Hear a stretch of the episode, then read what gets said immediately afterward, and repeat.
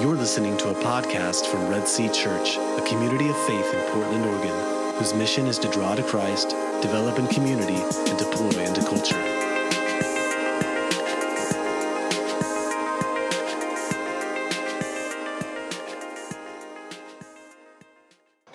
Good morning, church. Uh, you guys should have gotten one of these handouts. If anybody didn't, I'm going to just place a few of them over here if you came in late, and uh, you can grab one. You don't need it necessarily during the service, but they'll be helpful uh, afterwards. So, we're uh, kicking off a new series uh, today in the book of Genesis, and we've been slowly working through the book of Genesis over about a year period. Genesis, you know, with 50 chapters uh, and a lot of narrative, it can kind of drone on after a while, so we decided to kind of break it up. And so we're doing a little bit of Genesis, then going doing an epistle, a little bit of Genesis, uh, going back and forth. So the first series we did was back in the fall. Uh, it was Genesis 1 through 12, and we called it Science or Story. Then at the beginning of the year, we picked up with the second part of Genesis. We looked at the life of Abraham, chapters 12 through 24. We're calling it the promise. And then today, or uh, over, actually over the next eight weeks, we're going to be wrapping up the book of Genesis. So we're taking a larger chunk here, chapters 24 through 50, and we're calling it Wrestling with Reconciliation. Uh, this section of Genesis is packed with some of the most detailed narrative that you will read in all of the Bible. And so we want to be true. We want to be good biblical scholars and understanding that narrative. Uh, so it's going to take some intentionality on our part as we read through it. Uh, and this section of narrative is not uh, randomly written. Uh, it has an actual really creative literary structure to it. Uh, if you guys will remember back to the faith series that we just did, I had a message called The Story of God. And, I, and in that, I kind of laid out a framework for you guys of all really good stories. They have inciting incidents, and there's a really good plot in the setting. There's turning points inside of the story. There's always a, a, a big conflict that happens at some point. Uh, then there's a resolution, and ultimately there's a climax. And so we will kind of walk through how God had divinely authored the meta narrative of the Bible inside of this really creative framework, right? Well, in this section of Genesis, that same framework is actually used over and over again by the author. And so you have these really great stories, but you have to you have to really pay attention to the stories. You have to really look into them to get the meaning. So on your piece of paper that I handed out to you guys, uh, I just talked a little bit about the narrative form of Genesis, and uh, we've got a graph that you, you can see on that piece of paper. And all this is, these are just tools uh, that I wanted to give to you guys to, to help read through this section. So, um, to understand the, the biblical narrative and its form, you know, it's crucial, like any, any good story, you got to understand the plot line of the narrative. And so, to understand the plot line, you just have to ask some simple questions as you're reading the book of Genesis, like, what is the conflict of this story and how is it resolved? You know, all good narratives that have a, a good plot to follow are going to have a setting for the story, some preliminary incidents, and an incident that generates conflict. There's going to be a building of tension until it reaches a climax. And then there's going to be this turn in the narrative that's going to start to bring about resolution. Then you'll see full resolution, outcomes, and even in some of the stories, a, uh, a conclusion. Uh, so, uh, what I'm inviting you guys to do is try, if you can, to not show up on a Sunday before reading through the narrative.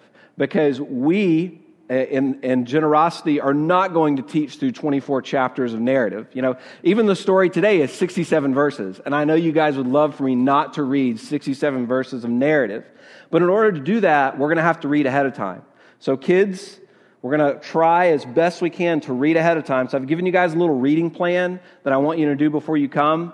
Uh, I know that we're not prepared today uh, for the first one, but it's only one chapter, chapter uh, 24, uh, so we can go back and pick that one up. So, so a couple of things I want you guys to do. Uh, do the reading plan if, uh, before we come on a Sunday each week. use that narrative structure that I gave you in that handout to just kind of give you a little bit of a, of, a, of a way to read the book of Genesis. And then at the bottom of the piece of paper, I've given you guys, or we, the elders, have given you guys three or four small group questions. Uh, typically, what we do in each message is after, after the message is over, we try to write some small group questions unique to the message, and we'll send it out to you guys. But what we're going to try to do during this series is I'm going to give you guys the same four questions every single week. It's going to take a little more work, but I, I believe you guys can take those four questions, read the text, analyze it, and then when you show up to home community, um, please show up willing to uh, participate and not to spectate, right?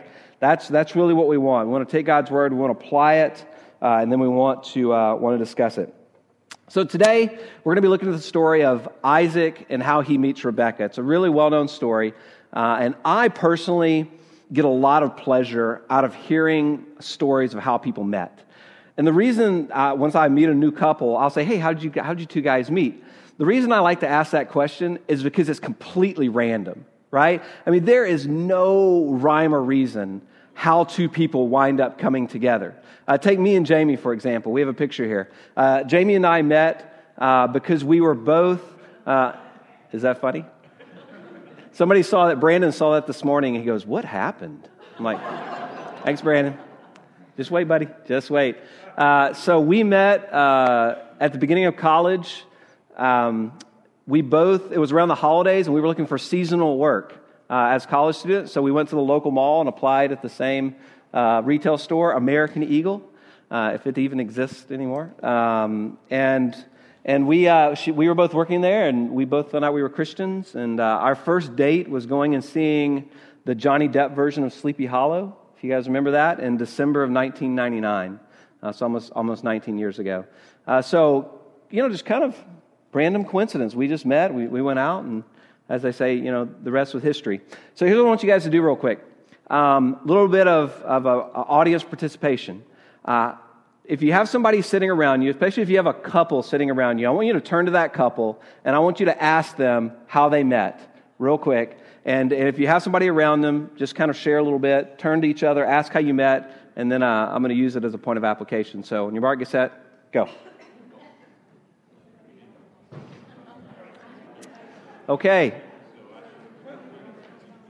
Thank you, guys. Um, I'm assuming that you probably heard a wide variety of stories right then and there. There really wasn't any rhyme or reason to most of us meeting. It could have been, oh, we, you know, we met at work, we met at school, we met in church, we met in a bar. Uh, it was a friend of a friend. It was online dating. I mean, there truly is no rhyme or reason of why uh, most people come together except for the fact that as Christians, we don't believe in chance. And as Christians, we don't believe in fate. We believe in God's divine providence in all of our relationships. So then there is a rhyme or a reason to it. God, before you were born, chose and he, he orchestrated certain people to come into your life at a certain point in time. So there's a security that the believer has of God's sovereignty, not just in the people that you meet in your life, but also in the circumstances that you're going to face, and particularly the challenges and the conflicts that you are going to face with these people.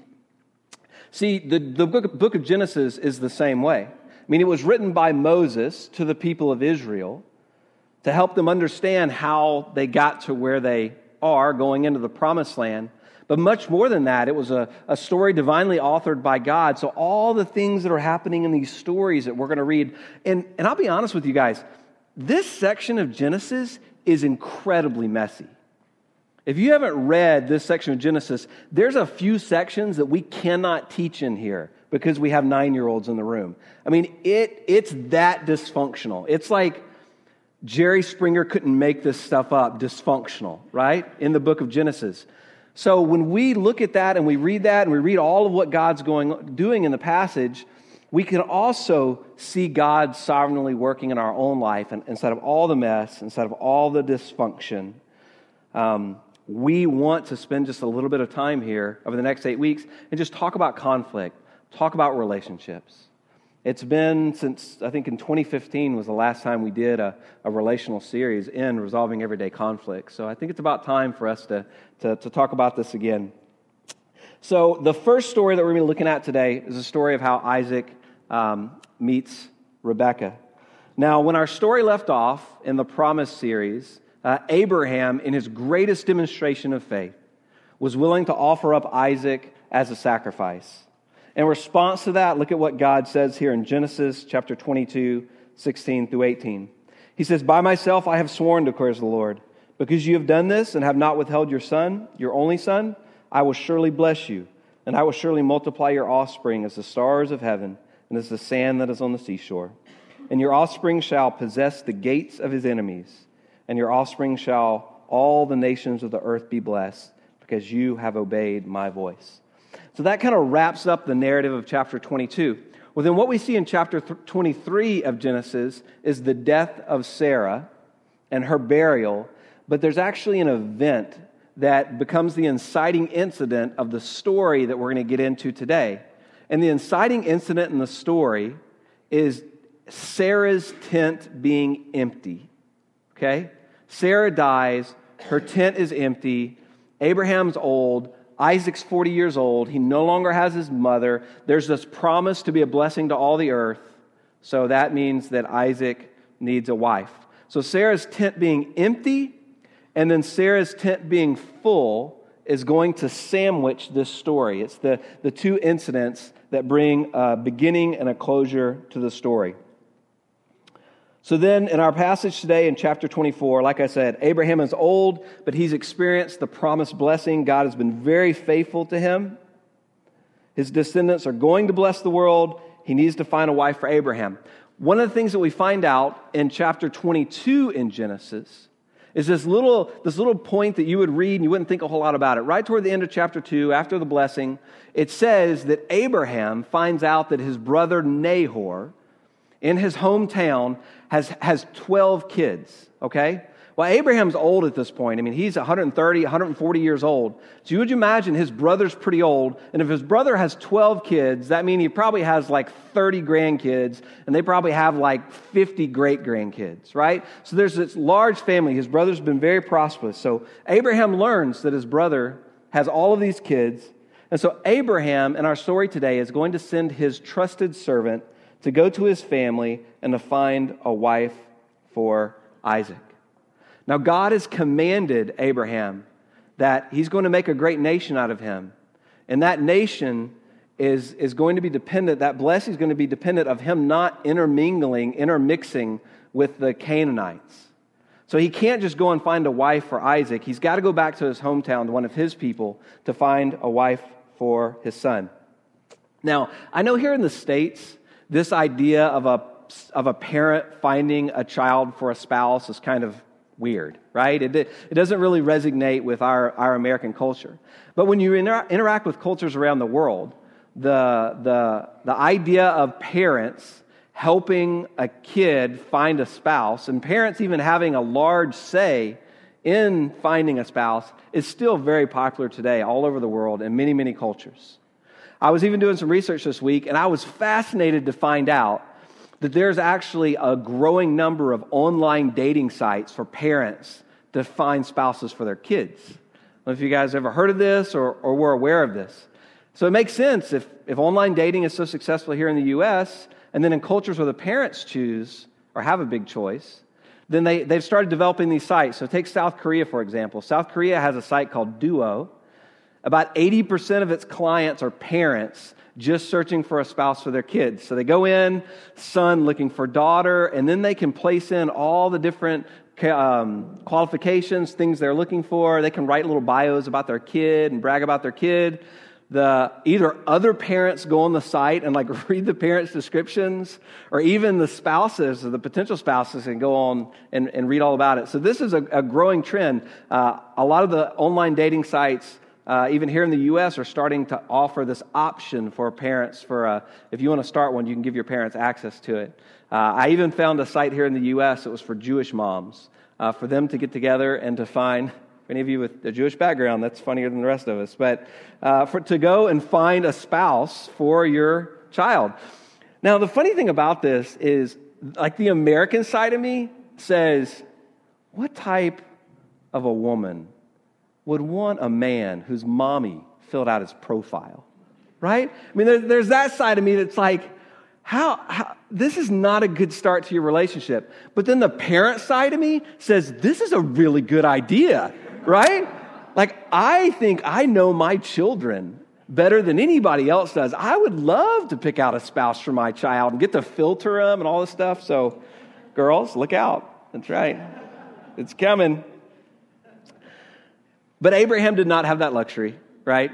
Uh, it would have been pretty awesome if he did, though. He could have gone online. You know, he could have chosen looking for spouse for my son. Needs to be beautiful, hardworking, loves children, adventurous, non Hittite, blood relative, you know, stuff like that. But he didn't have that. So instead, what Abraham does is he sends his oldest trusted servant to go and find a wife for his son. So let's look at it here Genesis 24, 2 through 9. And Abraham said to his servant, the oldest of his household, who had charge of all that he had, Put your hand under my thigh, that I may make you swear by the Lord, the God of heaven and God of the earth that you will not take a wife for my son from the daughters of the Canaanites, among whom I dwell, but will go to my country and to my kindred and take a wife for my son Isaac. The servant said to him, Perhaps the woman may not be willing to follow me to this land. Must I then take your son back to the land from which you came? Abraham said to him, See to it that you do not take my son back there. The Lord, the God of heaven, who took me from my father's house and from the land of my kindred, and who spoke to me and swore to me, Take your, to your offspring, I will give this land. He will send an angel before you, and you shall take a wife for my son from there. But if the woman is not willing to follow you, then you will be free from this oath of mine. Only you must not take my son back there. So the servant put his hand under the thigh of Abraham, his master, and swore to, and, and swore to him concerning this, this matter. So Abraham, in an act of obedience and faith to God, does not take a wife for Isaac from the Canaanites. But he tells his trusted servant to go to this, this land to find a wife. Now, the servant loads up all types of precious goods, clothes and gold. He brings the camels, there's a sign of wealth, and he goes on a 400 mile journey to find a wife for Isaac. And when he gets to the town of Nahor, which is possibly named after Abraham's brother Nahor, he goes to the town and he does the most bizarre thing. He doesn't go to Nahor's family, he doesn't introduce himself. He doesn't go to the, to the city and start to mingle with the locals. He goes to a well and he sits down and he prays. Okay? Here's his prayer here in Genesis 24 12 through 14. O Lord, God of my master Abraham, please grant me success today and show steadfast love to my, ma- my master Abraham.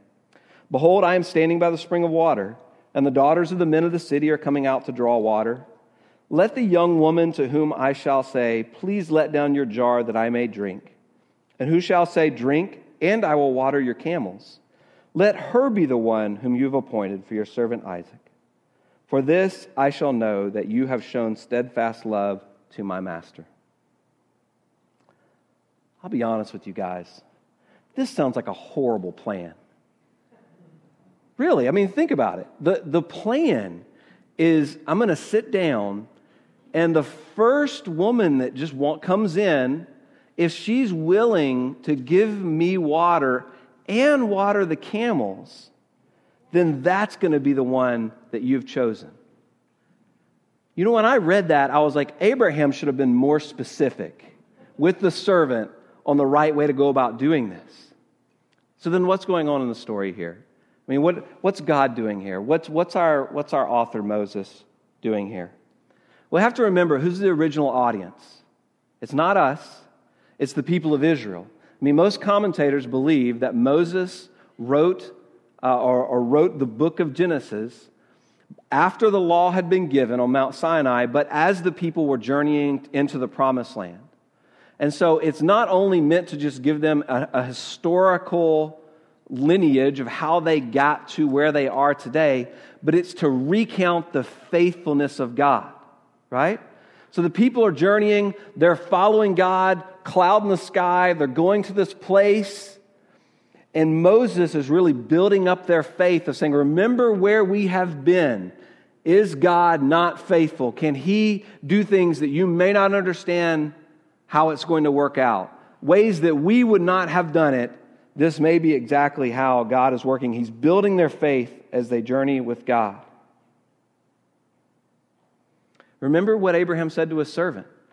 He said, I'm going to send, uh, I'm going to pray that God will send his angel before you, and you shall take a wife for my son there. So the servant here is acting in great faith that the Lord is going to provide. Well, this also generates the first of four conflicts that you see in the story. The first conflict is a, a pretty obvious one. Will he be able to find a suitable young woman? The second conflict if he does find this young woman, will her family be willing to let her leave to go marry a stranger in a faraway land? The third conflict will she even go? And will she embrace Isaac? And then the fourth conflict in the story will Isaac accept this new wife to be his bride? So, as the story goes, it's actually, actually pretty cool. The, the servant, he prays his prayer to God, his head's bowed, he's sitting beside the well, and he looks up, and there's Rebecca. And he says she's beautiful. And she's heading to, to the well. So he runs up to Rebecca and he asks her, Will you give me some water to drink out of your jug? And she says, Well, well yes, I will. And by the way, let me go and get water for your camels. And so it says that she hurries and she goes and, and gets the water for, this, for, her, for the camels. And so you can imagine this, the servant's excitement, right? The, God is, is answering the prayer that he just played right then and there. But it hasn't been fully answered yet, has it? Because he needs to find out one last detail. Is she a member of Abraham's family? And so he, he goes to his bag and he gets out the gold, and I would imagine he kind of puts it behind his back. And so he's kind of standing there watching her. And he asks her a question, and he says, um, You know, whose, whose daughter are you? And uh, is, is there room for, for us to stay in the house? And so she tells him that she is the great granddaughter of Abraham's brother Nahor. Well, as you can imagine, this, this uh, realization, revelation, causes him to, to burst out and to worship before the Lord. Look what he says here in Genesis 24 27. He gets down and he says, Bless be the Lord, the God of my master Abraham, who has not forsaken his steadfast love and his faithfulness toward my master. As for me, the Lord has led me in the way to the house of my master's kinman. The servant asked the Lord to show steadfast love, and the Lord showed covenant faithfulness. The Lord is continuing to answer his promises to Abraham. So the next hurdle to overcome is going to be will Rebecca's family actually let her leave? So Rebecca, she runs back to her house. She tells her family all of what's just happened. And her oldest brother, and apparently a greedy man, runs when he finds out he sees the gold that she's wearing he finds out there's this guy here with camels he runs back to the servant he says come come come come to our house come and come and have a meal so the servant gets to the house and they're about to sit down to a meal and he says before we do anything else I just need to recount to you guys what God just did. So then in the narrative, it goes through great detail that we will not read, recounting all of the events that just happened God's faithfulness, the conversation with Abraham, the well, Rebecca, the whole thing. And then after he recounts it all, there's this clincher line in verse 49. He says, Now then, if you are going to show steadfast love and faithfulness to my master, tell me. And if not, tell me that I may turn to the right hand or to the left. Dun, dun, dun. You know, at that point in the story, what's going to happen? Well, look at their response here Genesis 24 50. Then Laban, the older brother, and Bethuel, her father, um, answered and said, The thing has come from the Lord. We cannot speak to you bad or good. Behold, Rebekah is before you. Take her and go, and let her be the wife of your master's son, as the Lord has spoken. So, yes, you know, the, the second conflict has been overcome. The family is allowing her to leave. But then there's the turn in the story, right? The next morning, they get ready to leave, and the family says, Can we have 10 more days with her? This is, this is happening so suddenly. And really, we don't know all that's going on here. Maybe they're trying to get more money out of them. Maybe they're trying to get more possessions. Maybe they're going to try to do a little switcheroo, like happens a lot in the Bible, and give them another daughter instead. But he says, Please do not delay what the Lord is doing here. I want to get back and tell my master. And so they say, Okay, how about this? We'll let Rebecca choose for herself. which shows they're very hesitant to let her go. So they bring Rebecca before them, and they say, Rebecca, we're going to give you the choice. Will you go with this man? And Rebecca, in an amazing amount of faith, says simply, I will go. I will go 400 miles to a man I have never met. I will marry him. Takes a lot of faith and trust in God. Now we come to the final conflict of the story.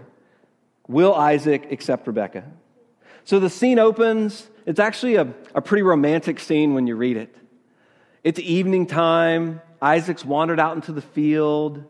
The sun is setting. And here comes the caravan. And it says that Isaac lifted up his eyes and he saw Rebekah.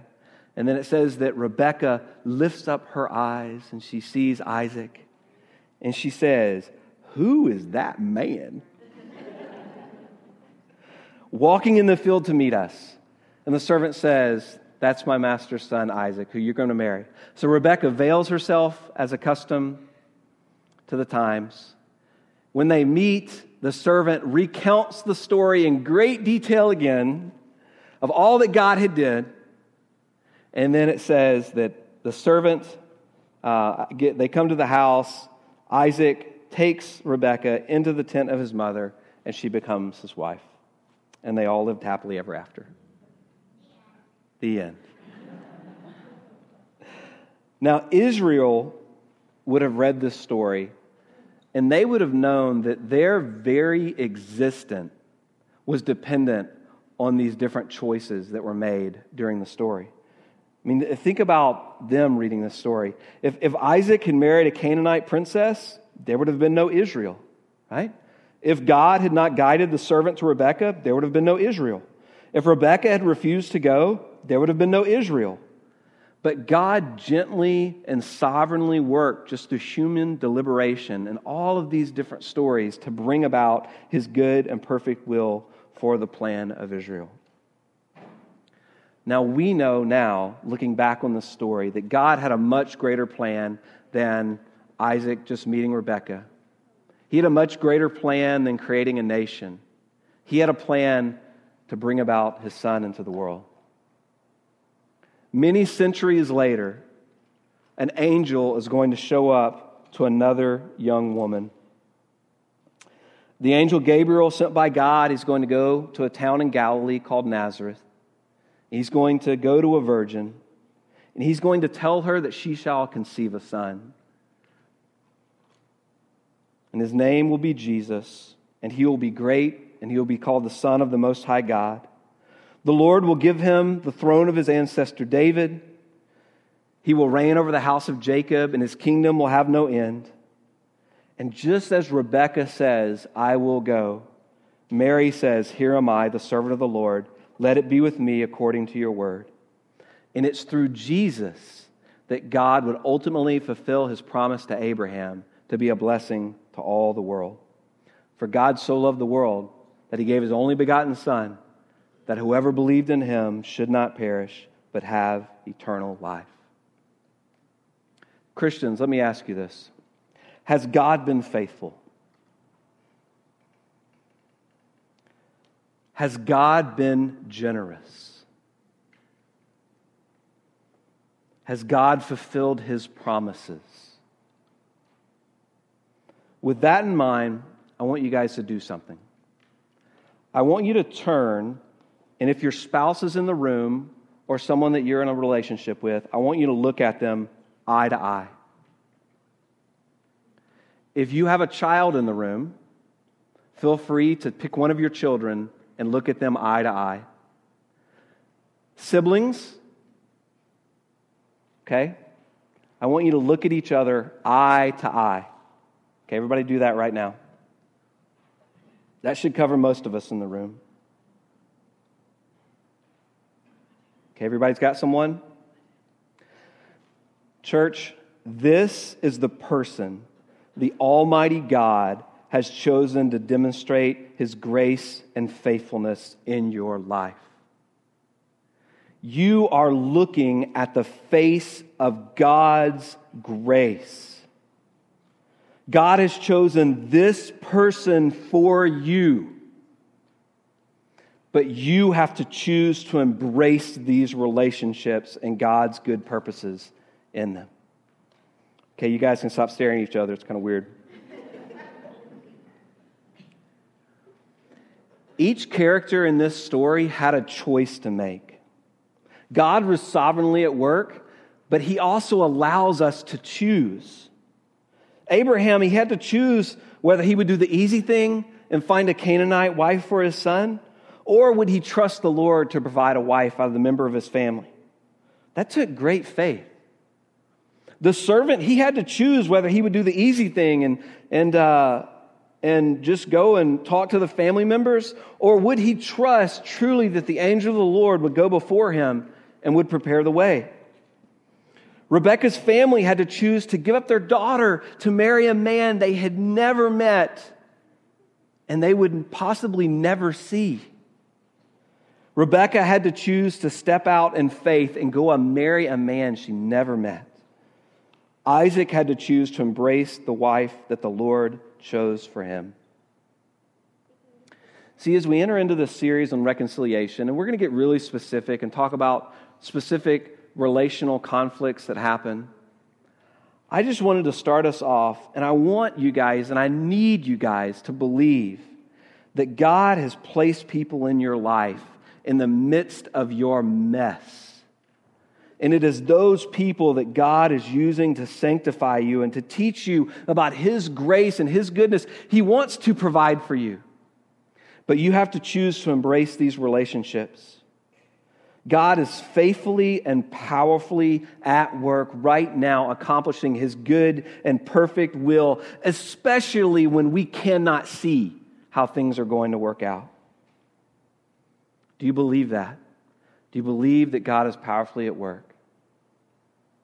Then let's look forward to this next eight weeks as we open up God's Word and we believe that just as He spoke to Abraham 4,000 years ago, and then He spoke to the nation of Israel, and then He spoke to Mary, today He is continuing to speak to us. Now, how can we trust this God? And, and when you think about all that's going on in your life, you think about the conflicts that are going on, how can we trust that He has a good purpose inside of this? Because He demonstrated His love for us, didn't He? He demonstrated that He's sovereign and that He's in control and that He has a purpose in conflict. We were once all at conflict with God, but He reconciled it through the blood of Jesus. I pray as you come and you receive communion, and you do it with the people that you may possibly be in conflict with, I pray that you will see God's good purposes and that your heart would be softened to those. Let's pray together. Uh, Father, thank you so much uh, for this amazing story that you had Moses record that happened so many years ago. Thank you for uh, the relational dynamics that we can learn in the story. But more than all of those things, thank you that you had this good and perfect plan to bless the world through Jesus Christ. Because Isaac was single, your promise could not be fulfilled. And so you chose Rebekah. And it's through Rebekah that you will bring Jacob and Esau, and it's through uh, Jacob that you will bring about Joseph, and it's through Judah that you're going to bring about this whole nation that will find themselves enslaved, enslaved in Egypt. And then Moses will rescue them, and you will bring your law to them, and you will come and you will be with them. But they will still not be a blessing to the world. They will still be so sinful. That it will take you coming yourself, a seed of Abraham, a seed of Rebekah, a seed of Jacob, a seed of Judah. You will come and you will pay the ultimate price for thousands, tens of thousands of years of sin. And because you are sinless, you will die as an ultimate sacrifice because you are God. That sacrifice will atone for all of humanity, past, present, and future. That is the good news of the gospel. Thank you for that, Father. As we look on your generosity through Jesus Christ and we see the ultimate display of that, may that also soften our hearts to your generosity day by day in the people that you place in our life. We ask that you would do this in the name of Jesus. Amen. Thank you for listening to this message from Red Sea Church. If you would like more information about Red Sea, including more audio messages, please visit us at www.redseachurch.org or contact us at info at redseachurch.org.